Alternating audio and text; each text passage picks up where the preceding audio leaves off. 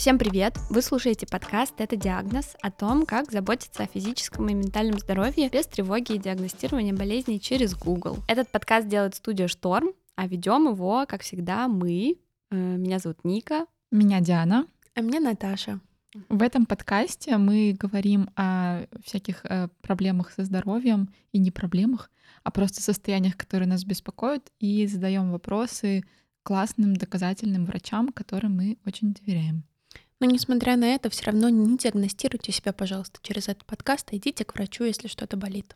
А еще у нас есть телеграм-канал, который так и называется «Это диагноз». В нем мы делимся своими историями и переживаниями о здоровье, а еще задаем вопросы вам. К следующим выпускам мы будем размещать там пост, в котором будем просить вас задавать вопросы врачам, которых мы зовем. Поэтому подписывайтесь на канал, ждите постов и обязательно оставляйте ваши вопросы, мы их передадим врачу. Мы сегодня записываем еще один выпуск с неврологом. Но не потому, что мы забыли, что мы уже писали выпуск с неврологом, а потому что я попросила. Потому что э, я была в отпуске, как вы помните, и отпуск прошел так себе, мягко говоря, потому что я упала в обморок. И это произошло, когда мы были в Турции, и это было странно, потому что это произошло в 9 часов вечера смотрели это шоу, анимацию вот эту вечернюю прекрасную. И я в какой-то момент поняла, что у меня кружится голова, а я уже прошаренная в этом. Я стабильно падаю в обморок каждый раз, когда сдаю кровь, поэтому а, вот это предобморочное состояние я могу распознать легко. Вот, и поэтому я сразу, ну, я сразу поняла, что у меня кружится голова, только повернулась к своему молодому человеку, чтобы это сказать, и сразу же упала в обморок. Это тоже странно, потому что обычно проходит хотя бы минута, ну, не минута, но хотя бы секунд 40 у меня есть, чтобы куда-то доползти, типа куда-то присесть перед тем, как отрубиться. Вот, а здесь произошло очень резко, и очнулась через три минуты, как у меня была картинка, как в кино. Я открываю глаза, у меня вот так какой-то шум в ушах, я ничего не слышу. Вокруг куча людей. Там еще эти софиты от сцены вот так вот меня светят. И, и пока я пытаюсь понять вообще, что произошло, куча людей ковыряется вот так вот в моей голове, чтобы понять, не разбила ли я ее. Но в итоге все в порядке. Кажется, у меня было какое-то легкое сотрясение мозга. Теперь мои коллеги шутят э, каждый раз, когда я туплю. Они говорят, ну ничего, ты головой ударилась. Но у меня, конечно, появилась тревога, потому что это было очень странное падение. У него не было каких-то адекватных причин, как бы я могла себе это объяснить, потому что падение от, эм, от сдачи крови мне очень понятно. Я всегда его жду, с нетерпением готовлюсь к нему всячески, там стараюсь не нюхать запах спирта в больнице, и, и вот это все, избавляюсь от триггеров разных. Вот, а здесь это было так неожиданно и странно, что я, конечно, испугалась. Я вернулась в Москву, и что я сделала? Я не пошла к врачу. я сказала, девчонки, давайте запишем подкаст с неврологом. Мы же для этого его создавали. да, про обмороки и головокружение. Ты сказала, что ты периодически чувствуешь это, это предобморочное состояние, но успеваешь как-то его а, отловить и там присесть. Но ты рассказывала, что ты при этом падала раньше в обмороке, прям доходила, в общем, до этого обморочного состояния. Как часто оно у тебя бывало? Ну, не часто. И почти всегда, ну, даже возможно, не почти всегда, а всегда это связано с кровью. То есть я чаще всего падаю в обмороки, когда сдаю кровь, причем неважно, из пальца или из вены. Это как во втором классе в первый раз случилось, так и просто стабильно происходит каждый раз со школы и ходить сдавать кровь для меня был просто адский стресс, потому что там еще, ну вы же идете классом, и там эти женщины несчастные, они просто в 8 утра на конвейере сидят, потому что там несколько классов в эту больницу прислали сдавать кровь, и они, ну им вообще пофиг кто ты. И они, конечно, агрессировали на меня конкретно, когда я заходила, и такая, типа, я упаду в обморок. Они такие, да что выпендриваешься? Вон икона, смотри. Не смотри на кровь, смотри на икону. Я прям помню эту икону, которая над дверью висела. Главный вопрос, помогала?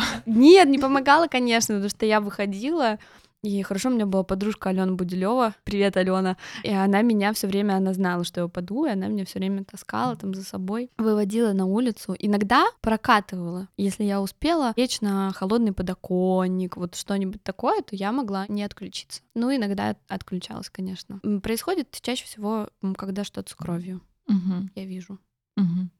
Наташ, а ты когда-нибудь падала в обморок? А, нет, но я в школе притворялась, что я падала в обморок, чтобы а, свалить с уроков или привлечь внимание, не знаю, ну вот, короче, траблы подросткового возраста, да. Я была тем самым человеком, из-за которого стигматизируют твои падения в обморок. Надеюсь, этого не услышит моя мама, потому что она так нанервничалась, таская меня по неврологам, по всяким больницам. В общем, что мне там только не делали. В смысле, ты такая типа, о нет, двойка, и отказалась или что? А, нет, я, э, например, шла в туалет, я знала, что через какое-то время за мной придут, а, ну что типа меня долго не будет, и пойдут посмотреть, как у меня дела, и ложилась на пол и ждала. Вау, это, это роскошно. Кстати, я вспомнила еще одно свое нелепое падение. В смысле, еще одну историю про нелепое падение. Я про школу просто. Я однажды во втором классе упала в обморок на уроке типа окружающего мира или что-то такое. У нас была тема про, про какую-то первую самопомощь. Ну, то есть там была история, если вы один в квартире, а там пожар, а там еще что-нибудь. И учитель это все объясняла, а потом она перешла к истории, если вы один в квартире порезались. И там, чтобы вы понимали, ребенок типа не порезал пальчик, там, типа, если вы полоснули себе вену на руке, что делать? И там прям, во-первых, в учебнике был рисунок, где он вот так вот стоит с рукой, э, вытянутой перед собой, а из э, вот чего, из предплечья просто вот так вот э, кровь, пле- ну, типа, фонтаном плещет. Как убить Билла, да? Да-да-да, как, как убить Билла, именно так. И плюс эта учительница, она еще сопровождала рассказом подробным. Типа, вот если вы полоснули по вене, а там, значит, фонтан, а если кровь, если кровь темная, то это вот это, значит, если кровь посветлее, то это вот это. И я сижу, я понимаю, что у меня мутнеет в глазах, а мне всю жизнь ну, еще я ребенок, конечно, мне стыдно вообще говорить о том, что я там упаду в обморок, то у меня кружится голова от крови там. И я сижу, я понимаю, что я сейчас отключусь, и я поднимаю руку и говорю там, не знаю, Юлия Владимировна, можно выйти? И она пошутила над тем, что, типа, у меня плохо почки работают. Типа, что я не могу дотерпеть до конца. Я такая, мне очень нужно выйти. И она пошутила, что весь класс посмеялся. И я, и я только вышла из класса вот так вот за дверь и сразу отключилась. Зато я думаю, что это Юлии Владимировне было стыдно. Я еще не стала признаваться, что я из-за крови упала в обморок. Я просто такая, типа, голова закружилась.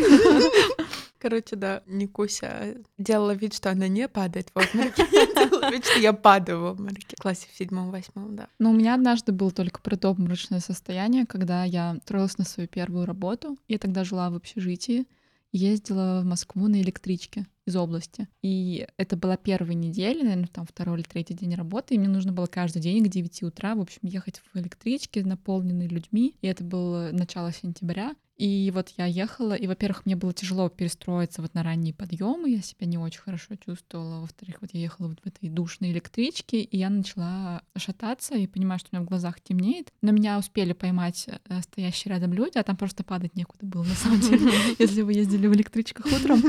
Вот, и меня просто тут же посадили, дали какую-то воду, побрызгали на лицо, и мне стало нормально, но мне вообще не понравилось это ощущение. Да, она я, ужасная. Я вообще не хочу его еще раз в жизни испытывать. Ну и, наверное, стоит сказать, что мы хотим сегодня поговорить не только про обмороки, но и про вот околообморочное состояние, про головокружение, вот про это чувство, когда встаешь и в глазах темнеет. Мне кажется, это у всех точно бывало. И еще немножечко хотим поговорить про головные боли, потому что кажется, что мы не договорили. И мы сегодня обо всем об этом будем разговаривать с врачом, а, Анны Лациновой. Анна — невролог, отоневролог, цефалголог и автор блога Лацинова Док. Анна, здравствуйте. Добрый вечер. Тут надо сразу объяснить, что такое цифалголог. И отоневролог тоже можно в целом. Да. Можете, пожалуйста, рассказать, что это? Да, конечно. Это узкие специализации в неврологии. Больше всего люблю заниматься головокружениями, шумом в ушах и головной болью. Класс. Это максимальный объем моих пациентов. Я хочу начать со своей личной историей. Ну, во-первых, наверное, можно сказать, что я периодически падаю в обморок. Чаще всего это происходит при каких-то контактах с кровью, когда я сдаю кровь. Однажды я упала в обморок, когда меня мастер в салоне подстригала и случайно порезала себе палец, и я увидела это в зеркале. Я была в абсолютно нормальном самочувствии, и я просто сижу, и я слышу вот этот вот Угу. И она такая, ой, блин, сколько крови. И я смотрю вот так вот в зеркало и такая, о и просто я вот так за две секунды отваливаюсь. Вот. Но я всегда связывала это просто с тем, что у меня какая-то такая странная боязнь крови, хотя я не при каждом случае падаю, ну вот когда-то такое бывает. Недавно я упала в обморок в отпуске просто так, просто на ровном месте. Это тоже э, обидно, потому что когда я приехала в больницу, все крутились вокруг ну, как бы вокруг той ситуации, что я ударилась головой, типа, чтобы мне там сотрясение, не сотрясение, разбила я голову, не разбила, и как бы... И потом уже я, когда в Москву приехала, тоже обследовала, обследовалась, все тоже вокруг этого, что, типа, я ударилась головой, скорее всего, у меня сотрясение, и никто мне не отвечает на вопрос, почему я вообще, блин, упала в обморок, почему вообще люди могут э, падать в обморок, почему мы теряем сознание, вот Какие причины у этого? Ну, на самом деле причин огромное множество, и здесь нужно разбираться всегда в контексте. Сам по себе обморок это доброкачественное состояние. Ну, он плох тем, что мы можем упасть, удариться головой, если, например, он быстро случился. Но это всегда вот самокупирующееся состояние. Происходит это потому, что у нас резко снижается, ну, так скажем, кровообращение. Это не совсем правильно, да, это не как при инсульте, например, но очень кратковременно, секунда, две-три, у нас снижается кровоток в головном мозге, и из-за этого человек теряет сознание. На самом деле ситуация с кровью это очень частая ситуация, это так называемые вазовагальные обмороки. Даже когда неосознанно мы вроде как не боимся крови, но при виде крови наш вагус срабатывает, и очень много людей отправляется в этот момент в обморок. А почему? Что такое вагус? Вагус — это наш нерв вегетативный, который отвечает за наше сердцебиение, так скажем. В нашем, если вообще взять наш организм, да, у нас как бы нервных систем, их несколько. Есть центральная, это наш головной и спинной мозг, есть периферическая, наши нервы, есть вегетативные. Это отдельные такие центры, которые отвечают за сердцебиение, за наше давление, за кишечник, за все в нашем организме. И они работают всегда как весы. Система симпатическая — это та, которая бей беги. Я всегда своим пациентам объясняю, когда от мамонта первобытный человек бежал, вот это симпатическая нервная система. И система расслабления – это парасимпатическая. Вот вагус, как раз наш нерв, относится к парасимпатической. Он урежает сердцебиение – и за счет этого как раз перфузия, то есть наше кровообращение снижается. А почему это вот во время, когда ты смотришь на кровь или в каком-то таком... То есть это страх? Скорее да. Ну, здесь сложно ответить на 100%, и никто на 100% не ответит, но да, происходит определенная рефлекторная реакция, которая запускает вот этот вазовагальный так называемый обморок. А у меня вопрос немного оф топ А когда у людей от страха живот сводит, это тоже вагус или это другое что-то? Это другой нерв, да, это как раз симпатическая нервная система, да, вот как раз она может давать вот эти вот спазмы. Например, когда диарея начинается, да, когда на каком-то стрессе, вот это наша симпатическая нервная система uh-huh. срабатывает. Uh-huh. А еще вот вопрос, а когда люди от эмоций могут упасть в обморок, как знаете, в театрах или в кино часто вот этот прием, когда сказали какую-то шокирующую новость, и, как правило, взрослая женщина почему-то так падает в обморок от нее. Почему вот это клише вообще возникло? Ну, на самом деле здесь вот исторически, если посмотреть, например, в каких-то книгах, да, то здесь скорее обмороки истерические, чем настоящие, да. Да, на ярких эмоциях может случиться обморок, причем как на плохих, так и на хороших, но больше это все-таки такой истероидный тип личности женщины, и так показать свою скорбь или там какие-то эмоции яркие. Поэтому здесь все-таки больше истерии. Ну, то есть это какая-то актерская игра? То есть это не... Да, не... да, это хорошая актерская игра. А это опасно? Ну, то есть, например, тот факт, что человек э, падает в обморок э, при включении вот этого вагуса, это какое-то патологическое состояние? Нужно ли его как-то лечить? Да, ну помимо того, что во время, опять же, падения ты можешь там удариться, как-то повредить себя, вот конкретно сама потеря сознания, это вообще окей? Ну, сама потеря сознания, если мы говорим вот об обмороках, то тогда нет, это не опасно, это само проходит. То есть как уменьшился кровоток, так он самостоятельно восстанавливается. Это если мы говорим просто о классическом обмороке. Но есть обмороки, которые могут возникать на фоне какой-то патологии, например. И в первую очередь, конечно, мы исключаем сердечную патологию. Если посмотреть, например, в рекомендации, то единственное исследование, которое при обмороках прям обязательно, это ЭКГ. Потому что нарушение ритма, э, если это более пожилой пациент, это может быть какой-то инфаркт миокарда, это могут быть другие причины, там клапанные недостаточности, они могут давать как раз обмороки. Ну, опять же, мы не говорим про эпилепсию. Да, здесь уже тоже человек теряет сознание, но там уже именно припадок, а не обморок. Но там тоже есть потеря сознания и есть виды приступов, когда они очень похожи на обмороки, а такие атонические приступы.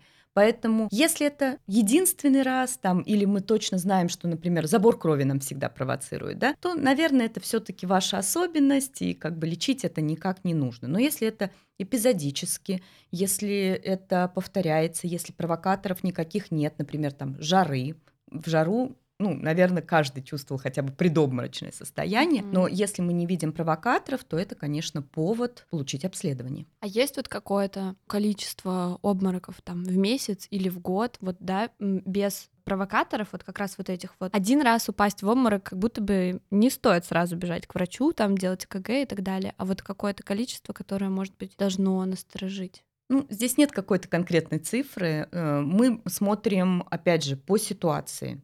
Если это два раза в год, угу. и все равно это там, например, летом или зимой, но это в метро, когда у нас там 150 шарфов, шапок там, и нам жарко просто. Это одна ситуация. Здесь не нужно. Но если это повторяется там даже раз в несколько месяцев, то это повод задуматься об обследовании. Ну, во-первых, мне стало очень хорошо, потому что я делала ЭКГ, э, мне как раз назначили, и у меня все в порядке. это значит, я не умираю. Это хорошая новость. Никак нельзя, ну, с этим бороться. Мне не нравится, что я падаю в обморок, когда сдаю кровь. Я бы хотела этого, ну, как бы не допускать. Но все, что я могу сделать, это предупредить об этом врача, и, возможно, они меня на кушетку положат. Вот я когда в лежачем состоянии, я еще ну, могу спасти себя от потери сознания. Моя мама говорит, сдавай чаще, ты привыкнешь в какой-то момент и перестанешь падать в обморок. Советы мам просто. Да, да, да. Я даже не знаю, мама права в этой ситуации или нет.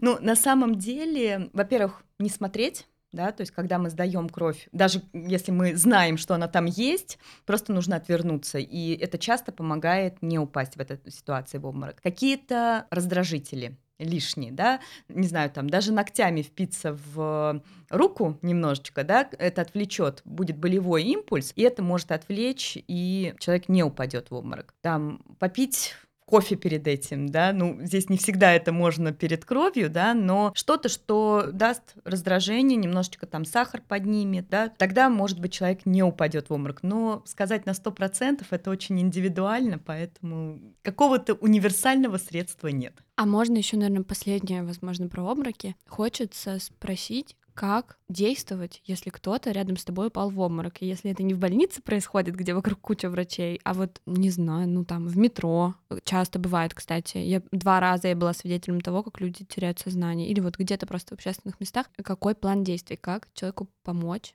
и что делать? Ну, на самом деле, Первое, что нужно, это постараться человека положить и немножечко поднять ноги. Нужен приток свежего воздуха, да, чтобы человек, если там на человеке есть какой-то шарфик или что-то там, тугой галстук, то нужно расстегнуть, там снять шарфик, чтобы был приток свежего воздуха и поднять ножки. Как только мы поднимаем чуть-чуть ножки вверх, у нас перераспределение идет кровотока, мозговой кровоток улучшается, и человек приходит в себя. Если мы, опять же, говорим о классическом обмороке, да, если это не какие-то кардиальные патологии, да, если там это не эпиприступ, то просто немножечко возвышенное положение. То есть даже нашатырка не всегда нужна? Да, по большому счету достаточно быстро человек приходит э, в себя, потому что если обморок такой достаточно долгий, глубокий, то это повод все-таки обследоваться. Значит, где-то есть проблема. Угу. А у меня вопрос э, не про обморок, но про состояние близкое к нему. Это когда э, бывает такая темнота в глазах и помутнение. Чаще всего, наверное, это мы испытываем, когда резко встаем или там поворачиваемся куда-то. Что в этот момент происходит? Что это такое? Все то же самое. Это называется предобморочное состояние, или там, если по литературе медицинской, обморок это синкоп, а это пресинкопальное состояние. То есть происходит все то же самое, что и при самом обмороке, только кровоток быстрее восстанавливается. И здесь как раз момент вот этого перехода резкого, ну, наверное, мне кажется, каждая девушка, особенно если она быстро выросла и худенькая, вот при резком вставании такое испытывала. Мы когда встаем, под силой тяжести кровь падает вниз. И вот эти доли секунды, которые нужны сосудику, чтобы спазмироваться, чтобы среагировать на это, как раз и не достают, так скажем, не нужны, не достают э, для того, чтобы не случился обморок. Это не требует какой-то терапии. Если это сильно смущает, мы следим. Чаще всего это все-таки люди, у которых давление низкое.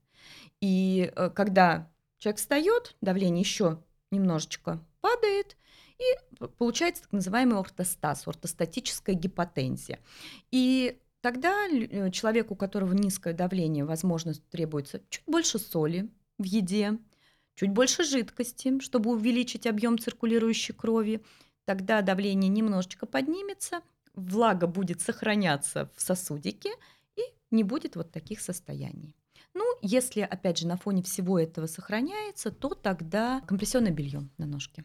Сразу, да, ножки наше депо. То есть туда кровь будет падать. Если там держится чем-то, то, соответственно, при обмороках еще вот при, при синкопальном состоянии, в метро это очень часто, когда человек стоит, и он начинает интуитивно, просто рефлекторно двигаться. И это правильно, потому что мышцы ног начинают работать, ему становится лучше. Ничего себе, какой наш организм умный. Эм, да, хочется перейти к головным болям.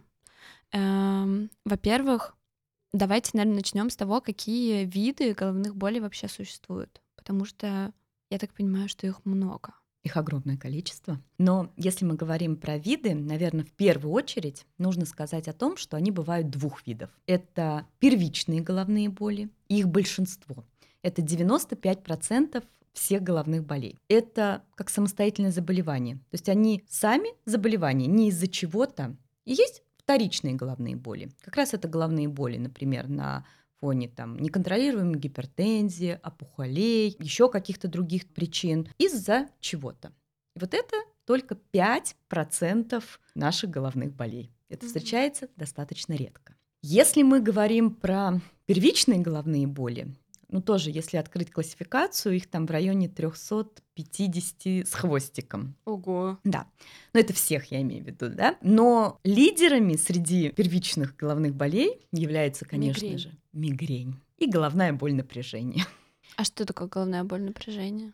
Это тоже вид первичной головной боли. Она не такая интенсивная, как мигрень. Наверное, ее испытывал каждый в своей жизни, например, пересидев за компьютером, переработав. Когда у нас есть такая легкая, не мешающая нам обычно жить, но доставляющая дискомфорт головная боль.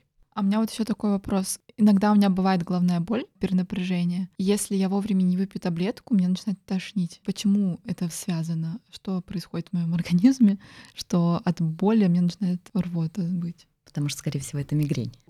Да, ну на самом деле надо более детально, конечно, выяснять, но как раз любая первичная головная боль не требует какой-то диагностики МРТ, как у нас любят, да, при любой головной боли, не требует УЗИ сосудов, она всегда устанавливается по диагностическим критериям. То есть, поговорив с пациентом, я уже могу сказать в большинстве случаев, какая головная боль у пациента. Бывают спорные моменты, и тогда у нас есть прекрасный инструмент — это дневник головной боли. Мы даем этот дневник, например, в Телеграм есть прекрасный дневник Мигрибот. Я думаю, все, кто сталкивался с головной болью, его знают. Он помогает нам, потому что не всегда мы можем запомнить приступ, мы не запоминаем те тонкости, на которые врач обращает внимание. А Мигрибот на это наше внимание обращает. И это нам помогает, если мы на первичном приеме не смогли разобраться с головной болью. Но если говорить про все головные боли и про мигрень в том числе, по разным данным, по каким-то каждый пятый, по каким-то каждый седьмой в мире страдает мигренью.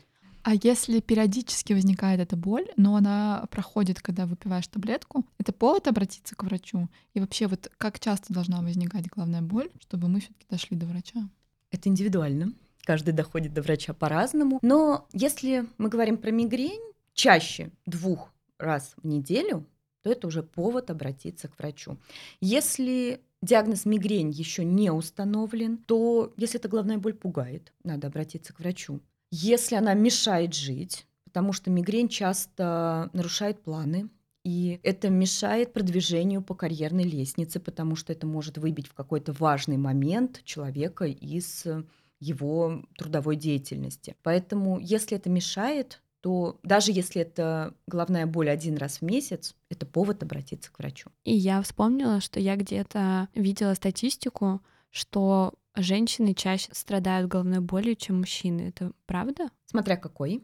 Ну вот, мигренью. Мигренью, да, один к трем. Женщины в три раза чаще, чем мужчины. А, например, если мы говорим про другой вид головной боли, ну, например, кластерная головная боль, это уже мужская прерогатива.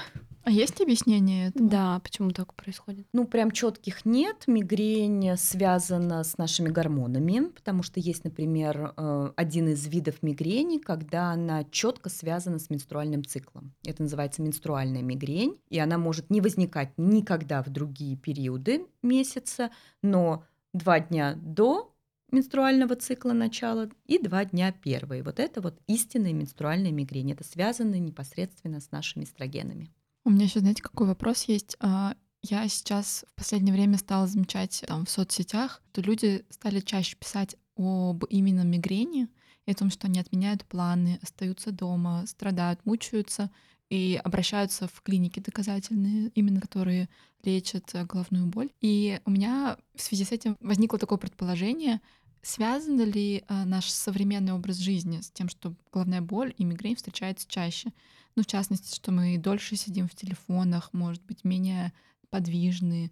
А, больше работаем. Больше работаем, да, потому что работа у нас Читаем в телефоне. больше плохих новостей. Да, больше расстраиваемся из-за новостей, там, или, может быть, яркое освещение везде, там, таблоиды, магазины. Все это может как-то влиять на то, что мы, у нас чаще болит голова? Да. А, если мы говорим про мигрень, то у мигрени есть триггеры. И есть триггеры, на которые мы не можем повлиять, да, очень часто нам, например, рассказывают про погоду, да, все связывают свою головную боль с погодой. Мы никогда в жизни не докажем, влияет погода или не влияет, для этого нам погоду надо убрать. Поэтому на этом мы никогда стараемся не зацикливаться. Но есть то, на что мы можем повлиять. Например, стресс. Стресс — это очень сильный провокатор мигрени. Это пища наша. А, помимо того, что, ну, есть какие-то классические, да, триггер, например, красное вино, твердые сыры, орехи, но наш любимый глутамат натрия, да, Макдональдс наши, который, мне кажется, любят все абсолютно. Пищевая эта добавка может вызывать мигрень. Яркий свет, да, он тоже является провокатором мигрени, особенно если это свет мелькающий. Зимой часто, когда э, человек выходит и снег на солнышке переливается, это может спровоцировать приступ мигрени. Концерт. Uh-huh. Да, тоже может спровоцировать приступ мигрени. Ну, про солнышко там, особенно которое между деревьями мелькает, тоже провокатор мигрени. Мне хочется спросить про такие а, способы снять головную боль, которые обычно а, ну, предлагают, а, вот, а, и узнать вообще, есть ли у них какая-то доказанная эффективность. Вот, давайте про разные поговорим. А, начнем с прогулки. Вот а, про, прогуляться на свежем воздухе, когда голова болит, это рабочий способ? Хороший вопрос. А, ну, смотрите, если, например, это головная боль напряжения, то да, вполне а, мы отвлеклись, мы подышали свежим воздухом, и да, это поможет э, уменьшить головную боль. При мигрени момент очень спорный, потому что даже повседневная активность мигрень может спровоцировать. Но есть люди, которые говорят, я пошел прогулялся, и мне стало легче. Поэтому да, это может помочь, но всегда надо смотреть индивидуально. Еще я часто слышала такую версию, что секс помогает с головной болью, что доказательная медицина про это Тоже знает. слышала такую версию, а еще я читала, что наоборот есть какой-то, по-моему, это тоже было про женщин, что наоборот есть какой-то процент женщин, у которых начинает болеть голова во время секса. Чаще мужчин. Это называется оргазмическая головная боль. Ого. Да, есть такой вид головной боли, который действительно возникает э, во время полового акта, чаще всего во время оргазма. Ого. Типа чаще перена... мужчин. От перенапряжения? Механизм неизвестен. Ага. Это первичная головная боль, но вот она может мешать очень сильно. По поводу секса и купирования головной боли, я не отвечу на этот вопрос, надо почитать. Я думаю, если, например, это действительно в удовольствие, если это на хороших эмоциях, то Почему нет? Оно, это может снять головную боль, напряжение. Человек расслабился, получил там эндорфин, да. У меня э, бывает после алкоголя, когда болит голова, Вот секс очень помогает. Я трезвею, и у меня перестает болеть голова. Я не знаю, почему это работает, но почему-то работает. Нужно сделать исследование. На выборке. Давайте сразу, раз ты уже начала про алкоголь, почему у нас от похмелья болит голова? Там достаточно сложный биохимический процесс, но выделяется ацетальдегид, вещество, которое влияет на сосудистые стеночки и, соответственно, запускает процесс головной боли. Ну, просто есть вот эта народная теория, что если ты не будешь смешивать, то у тебя не будет болеть голова. Или если у тебя болит голова, это значит, что плохой алкоголь был, например. Ну, вот все вот в, в, эту сторону все время идет. На самом деле Э, это наблюдения, которые ничем не подтверждены. Мы до конца на 100% не знаем, но вот по теориям, которые есть, да, это именно из продуктов переработки. Понятное дело, что чем качественнее алкоголь, тем, наверное, меньше мы получим ацетальдегида, чем хуже алкоголь, тем его больше будет выделяться. Но четко вот очень сложно сказать. А я еще слышала, что при мигрени часто советуют такие э, штуки, которые не то чтобы можно назвать э, мракобесными, йогу, медитацию. Вот э, есть какие-то вообще техники Оша, избавления от боли, когда ты себе там представляешь, что ты ее расширяешь в своей голове. Вот есть ли э, как, хотя бы какой-то, я просто вижу ваше лицо, но хотя бы какой-то маленький кусочек, правда, э, в есть. этом всем. На самом деле есть. Здесь момент какой? Процессы релаксации, они нам очень нужны. И это как профилактика мигрени. Понятное дело, что когда у человека 9 баллов приступ мигрени, расширить боль ну, просто вот он хочет убить, а не расширить боль. И понятное дело, что нет. Но э, если у нас, например, не интенсивная боль, и мы ее поймали, и мы можем расслабиться этой техникой, да, почему нет? Ну, как бы это не поможет при каких-то серьезных штуках, но вообще э, да попробовать помедитировать, если начинает болеть голова, норм. Головная Вариант. боль, напряжение. Вот, да, Прям, я тоже, да. это же расслабляет. Да, угу. это очень. У нас же есть э, техники специальные, например, э, расслабление по Джекобсону, да, когда расслабляются и напрягаются поочередно мышцы. Это учит нас, во-первых, как напряженная мышца чувствуется и как она чувствуется, когда расслабляется. Угу. И вот этими техниками мы можем том числе и при мигрени, да, если это не сильный приступ. Не надо ждать, когда он дойдет до 10 баллов, да, но на каком-то начальном этапе, да, попробовать можно. Я как будто часто от знакомых слышала историю, когда люди просыпаются с головной болью.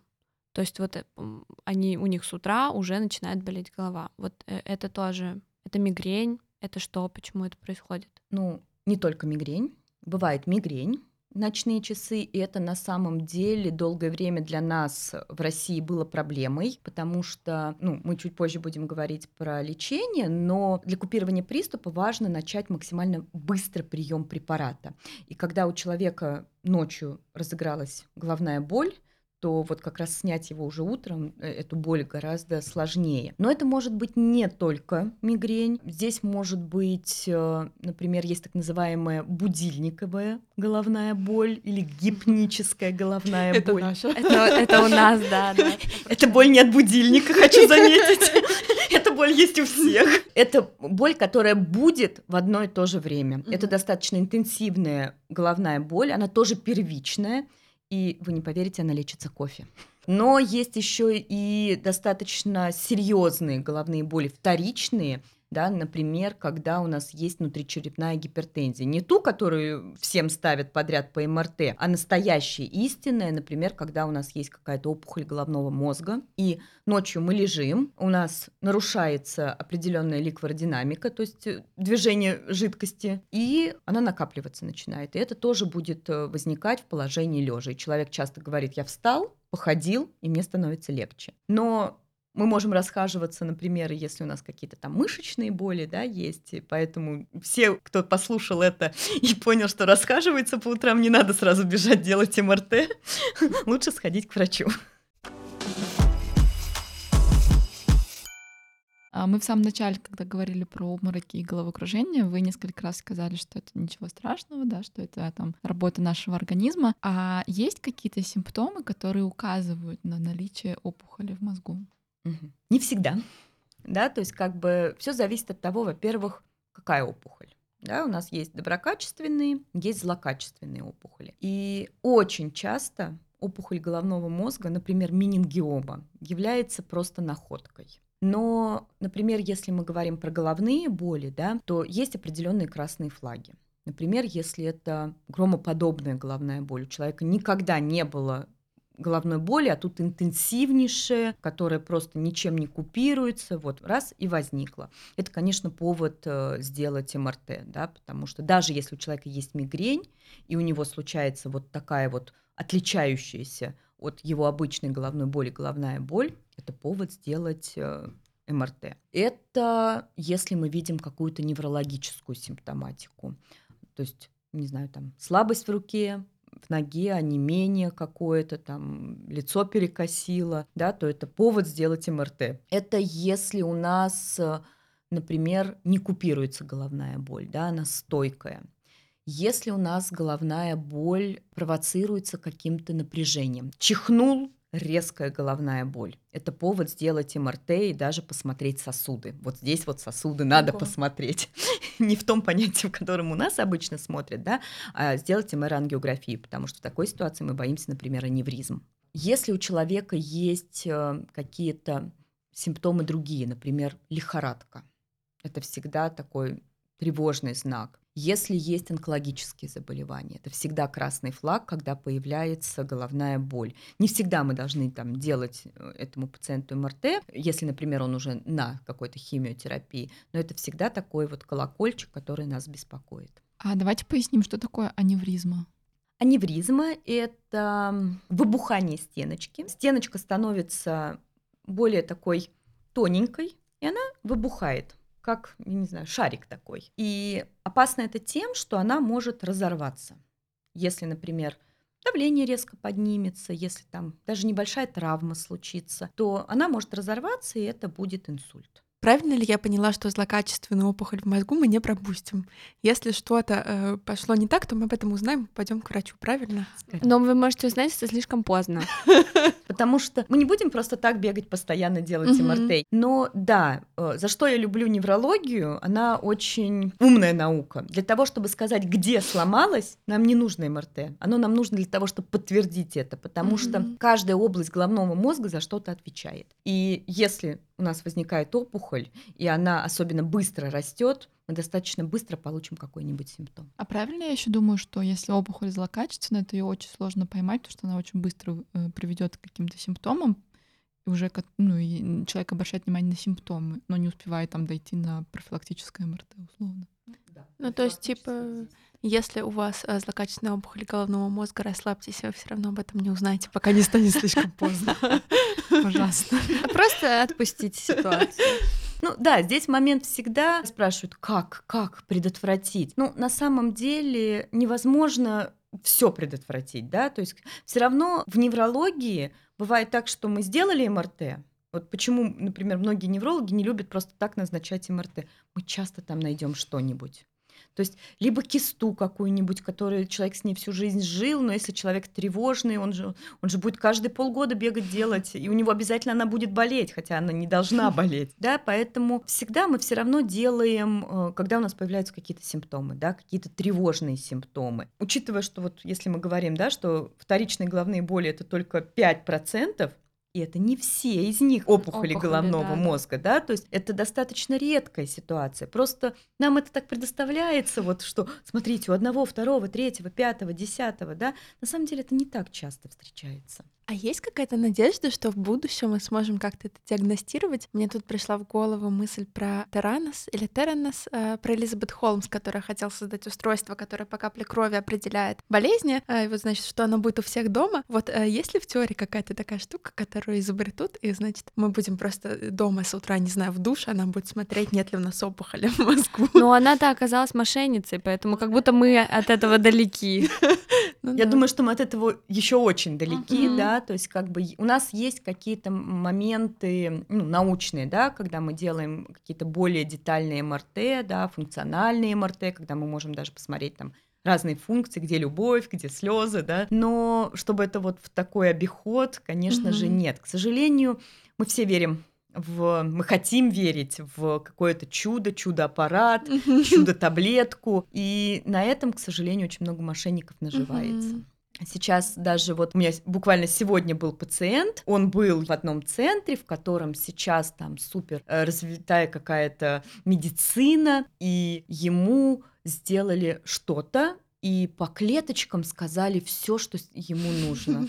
Вот, вот, ну, так невозможно. Мы еще не на том уровне медицины. Мы много говорили про мигрень. И вообще, какой, эм, какое лечение обычно у мигрени? Как это происходит? Как долго? Чем лечат? Мигрень — это наследственное заболевание, да, сразу вот почему оно возникает к вопросу, это всегда наследственность. Мгм. И сказать, что мы дадим какую-то таблетку и мы вылечим это наследственное заболевание, конечно же, нет. Но мигрень можно очень хорошо контролировать, да, поэтому вот всегда я затрудняюсь ответить, когда мне задают вопрос, а мы лечим или купируем симптом? Вот это любимый вопрос наших пациентов. Вот на мой взгляд, если мы улучшаем жизнь, мы лечим, да? Не все мы можем вылечить, но если тебе это не мешает жить, почему нет? Да, от мигрени невозможно умереть. Ну, есть такое осложнение, как мигренозный инсульт, но это Мгм. такое настолько редкое осложнение, поэтому мы можем сказать, что от мигрени невозможно умереть. Но качество жизни потерять возможно. И вся терапия мигрени, можно сказать, делится на три да, части. Это купирование самого приступа. Если у человека, например, мигрень возникает раз в пять лет, да, зачем ему пить постоянно лекарства? Он просто учится узнавать эту мигрень и вовремя принимать таблетку, которая купирует, да, обезболивающее, будь то триптан, что-то, что хорошо помогает ему. И он в этот день не вылетает из своей, из своей жизни. Если головная боль более частая, мы говорим, что от четырех приступов, но это, опять же, очень относительно. Да? У меня были пациенты, которые говорили, я не могу терпеть свой один приступ, я хочу лечения. И в месяц имеется в виду один приступ. Мгм. Вот. Но по классике мы говорим от четырех приступов в месяц, мы можем уже обсуждать профилактическую терапию. Сейчас мы живем в современном мире, и нам очень везет в этом плане, потому что появляется много новых препаратов. Не все дошли, к сожалению, до России, но сейчас у нас, например, появились моноклональные антитела. Это современное лечение мигрени. Уже выявлено учеными, что приступ мигрени запускает один из да, белков. Это CGRP-белок. И вот эти вот моноклональные антитела блокируют либо сам белок, либо рецептор, и это профилактирует мигрень. Мгм. Это если мы говорим о самом таком современном. Но есть и старые препараты. Это те препараты, которые применялись для каких-то других заболеваний, но наблюдательные врачи отметили, что мигрень-то урежается на них. И есть несколько групп, например, такие как бета-блокаторы, это те, которые урежают ритм сердца, антидепрессанты, которые у нас все боятся, но они очень хорошо работают с мигренью, и, мне кажется, каждому первому с хронической мигренью они нужны. Ну, если не первому, то через одного точно. Это препараты противоэпилептического ряда, они тоже работают как профилактика. Это если мы говорим про профилактическое лечение. И есть еще немедикаментозные методы лечения. Про них часто забывают, пациенты очень так негативно часто смотрят на врача, так э, что это такое. Но на самом деле спорт, аэробные нагрузки, доказано, что они снижают количество приступов. В момент приступа не стоит заниматься, а вот в межприступный период это очень сильно урежает приступ мигрени. Это мышечная релаксация, да, какие-то медитации, расслабление. Это очень хорошо влияет. Это работа с нашим стрессом. Это качественное питание. Да? Мы говорим, что есть продукты, которые провоцируют. Есть какие-то продукты классические, так скажем. Есть очень неординарные. У меня несколько пациентов заявляют, что чеснок у них провоцирует приступ мигрени. Ого. И если бы это был один пациент, то я, может быть, засомневалась. А это прям ряд пациентов. А у меня было как-то один или два раза, что я прямо связывала вот этот вкус чеснока во рту и головную боль. правда. Вот, да, это может быть провокатором. Сон, да, то есть я всегда говорю, что мигрень любит режим. Вот Мгм. если мы переспали чуть-чуть, да, выходные, многие любят поспать подольше, там, не будильник 6 утра, а до 10, до 12, и человек просыпается с головной болью, да, это частый провокатор мигрени. Или недосып, например, в клуб сходили, а на утро не от алкоголя болит голова, а потому что не доспали. Ну, от алкоголя, конечно, тоже. Вот, поэтому здесь нужно обязательно соблюдать режим. Питание в плане чувства голода. Чувство голода – провокатор мигрени, так же, как и чувство жажды. Поэтому достаточное количество воды, вовремя принятая пища – это тоже как профилактика мигрени. Снова темно, снова сложно вставать. Погода отвратительная в Москве уже который день. Жить не хочется, честно говоря. Есть ли какие-то из этих симптомов, с которыми к неврологу? И что вообще невролог э, может на это все посоветовать? На самом деле вот это вот синдром усталости, да, он часто может быть связан с анемией, да, то есть как бы мы должны исключить какие-то органические факторы, да, там гипотереоз тот же самый, которые будут приводить к снижению активности. Очень часто наша усталость — это маскированная депрессия. Это прям, наверное, ну, не знаю, каждый второй да, Ого. с синдромом хронической усталости. Есть на самом деле сейчас как такое отдельное заболевание, синдром хронической усталости, которое до сих пор непонятно, чем его лечить, почему оно получается, но э, все равно это очень редко. Вот именно истина это прям крайне редкая ситуация. Чаще всего это все-таки депрессия.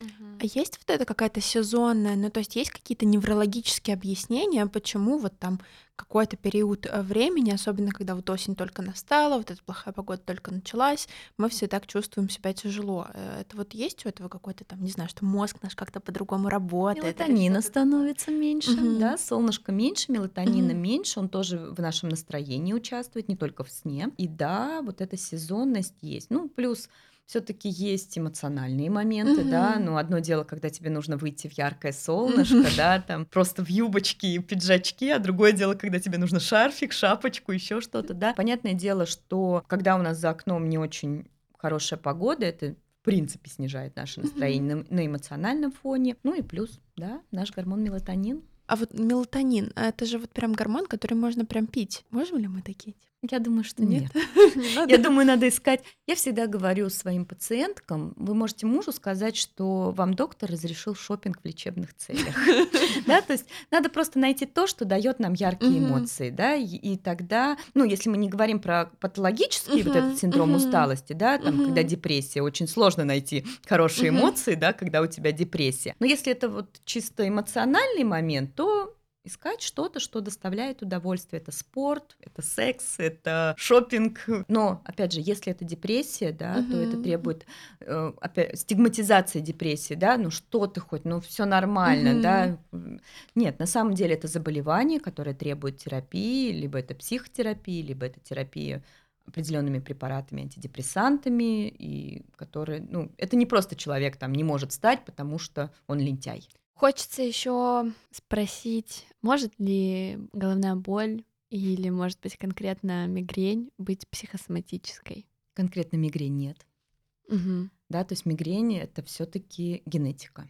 Мы не всегда можем эту генетику отследить. Там часто э, пациент говорит, ну, у меня ни у кого нет. А потом выясняется, там у бабушки гипертония, и поэтому голова болит. А на самом деле там мигрень. Но вообще головная боль может быть в рамках психосоматики. Есть, да, это когда наша тревога э, проявляется не эмоцией, а какой-то телесной жалобой. И это могут быть очень разные жалобы. Это могут быть головокружения, это могут быть головные боли, это может быть онемение где-то там в руках, в ногах. Э, и да, тогда это может быть психосоматикой. Это такая сложная история этой психосоматики, потому что, с одной стороны, ну вот, мы уже с каким врачом говорим, ну то есть вы не первые, кто нам говорит, что правда там какие-то боли, они могут быть психосоматическими, а с другой стороны, в медиапространстве ну, все, что связано с психосоматикой, это, конечно, полный трэш. Мне иногда попадаются рилсы в запрещенной социальной сети, где там у тебя болит голова, колено или там, не знаю, пятка, Думаешь, это просто так? Нет, посмотри, с кем ты живешь, посмотри, где ты работаешь, посмотри, что ты ешь, посмотри, э, там, э, как твой парень тебя не любит. И, ну, и типа, и ты такой, что вообще? На самом деле это очень больная тема. У меня был такой гневный день в сторис mm-hmm. один раз. Я просто училась на клинического психолога mm-hmm. для себя, для своих пациентов, чтобы лучше разбираться. И когда мы дошли до психосоматики, я, если честно, там так плевалась. Просто вот настолько это некачественно э, поданная информация. То есть я работаю много с психосоматикой, и я могу понять, что они говорят за тем, что они пишут. Но если человек не работает с психосоматикой, не понимает, там говорится о том, что нет бронхиальной астмы. Что бронхиальная астма — это не, Ой, да, не заболевание, такое, это да. там мама тебя слишком сильно любила и душила своей заботой. Мы смотрели, что есть целый сайт по психосоматике, где буквально каждая вторая вообще существующая болезнь объясняется какими-то психологическими состояниями, типа, если у тебя там Болит желудок, значит, ты что-то не перевариваешь. да, да, или там, если у тебя болит спина, это значит, что ты слишком много на себя взял. Ну, вот эти все вещи. И Но там горло это точно не проговоренная обида. Сто процентов. Ну, простите, я тут долго пыталась выяснить, э, что запор, оказывается, это агрессия, которую ты не... Подавил. Да, подавил. Пода- И вот подавил. мне интересно, а это агрессия на кого-то, на себя? И вообще, как, как это? Нет, на самом деле здесь э, действительно это очень эм, плачевно, потому что очень много пытаются психологи на себя перетянуть. Ну, я не говорю про хороших психологов, которые очень круто работают с психосоматикой, они понимают, что такое когнитивно-поведенческая терапия, как, что. Таких вот прям я люблю, уважаю и с ними работаю. Но очень много тех специалистов, которые закончили там, не знаю, э, восьмимесячные курсы и начинают рассказывать, ну, просто какую-то ерунду. К сожалению, многие хронические заболевания, они очень тесно идут с психосоматикой, очень тесно. Там мигрень хроническая – это почти 100% людей с депрессией. Ну, если она хронизировалась, значит, что-то где-то было. Это очень часто тревога, например, да, то есть у человека может случиться какое-то заболевание, например, вот мое любимое доброкачественное проксизмальное позиционное головокружение. Это самое крутое головокружение, которое может быть у человека. Ему, он, конечно, со мной не согласится в плане того, как ему будет плохо, но это то головокружение, которое я могу убрать на одном приеме. Да, то есть как бы не надо вот эти вот горы капельниц, еще чего-то. Но часто у человека, который, например, это испытал, потом формируется чувство страха перед этим. И вот здесь включается психосоматика. Но это не значит, что ДППГ это психосоматика, да, то есть это какое-то заболевание. Поэтому э, здесь всегда очень тонкая грань, что психосоматика, что действительно человека беспокоит и надо искать органику. Но я всегда говорю, в медицине есть классные алгоритмы красных флагов. Это когда есть какие-то такие звоночки, на которые вот есть человек, вроде вот, ну там тревога просто зашкаливает, но есть какой-то момент, который он рассказывает, и ты понимаешь, а нет, вот здесь вот что-то не то, и ты понимаешь, что да, вот здесь надо обследование сделать. Мгм. А есть другой человек, который вроде и учебник почитал, и приходит мне рассказывает прям вот по учебнику, но ты понимаешь, что там чисто тревога, и нет никакой Мгм. другой причины. Поэтому, да, это все таки вопрос работы с хорошим психиатром, но вот, например, с головокружениями многие психиатры не умеют работать, да, поэтому вот их прям по пальцам можно посчитать, которые классно работают с головокружениями. Они могут быть специалистами в другом вопросе, поэтому всегда вот команда, которая с тобой работает, это очень круто. Спасибо большое, Анна. Мне кажется, мы классно копнули еще вглубь всех наших состояний, получили какие-то ответики. Я точно получила. А вы? Да, мне кажется, что мы сегодня хорошо поговорили про то, что падать в обморок нормально, голова кружится нормально, голова болит нормально, так что в целом Живем. живем, живем дальше, да. Спасибо большое. Спасибо за приглашение. Я надеюсь, что это будет полезно, да, потому что много чего есть, что развивает нашу тревогу, но всегда надо дать надежду, что это не всегда катастрофа. Да, да. Правда, Спасибо. Спасибо.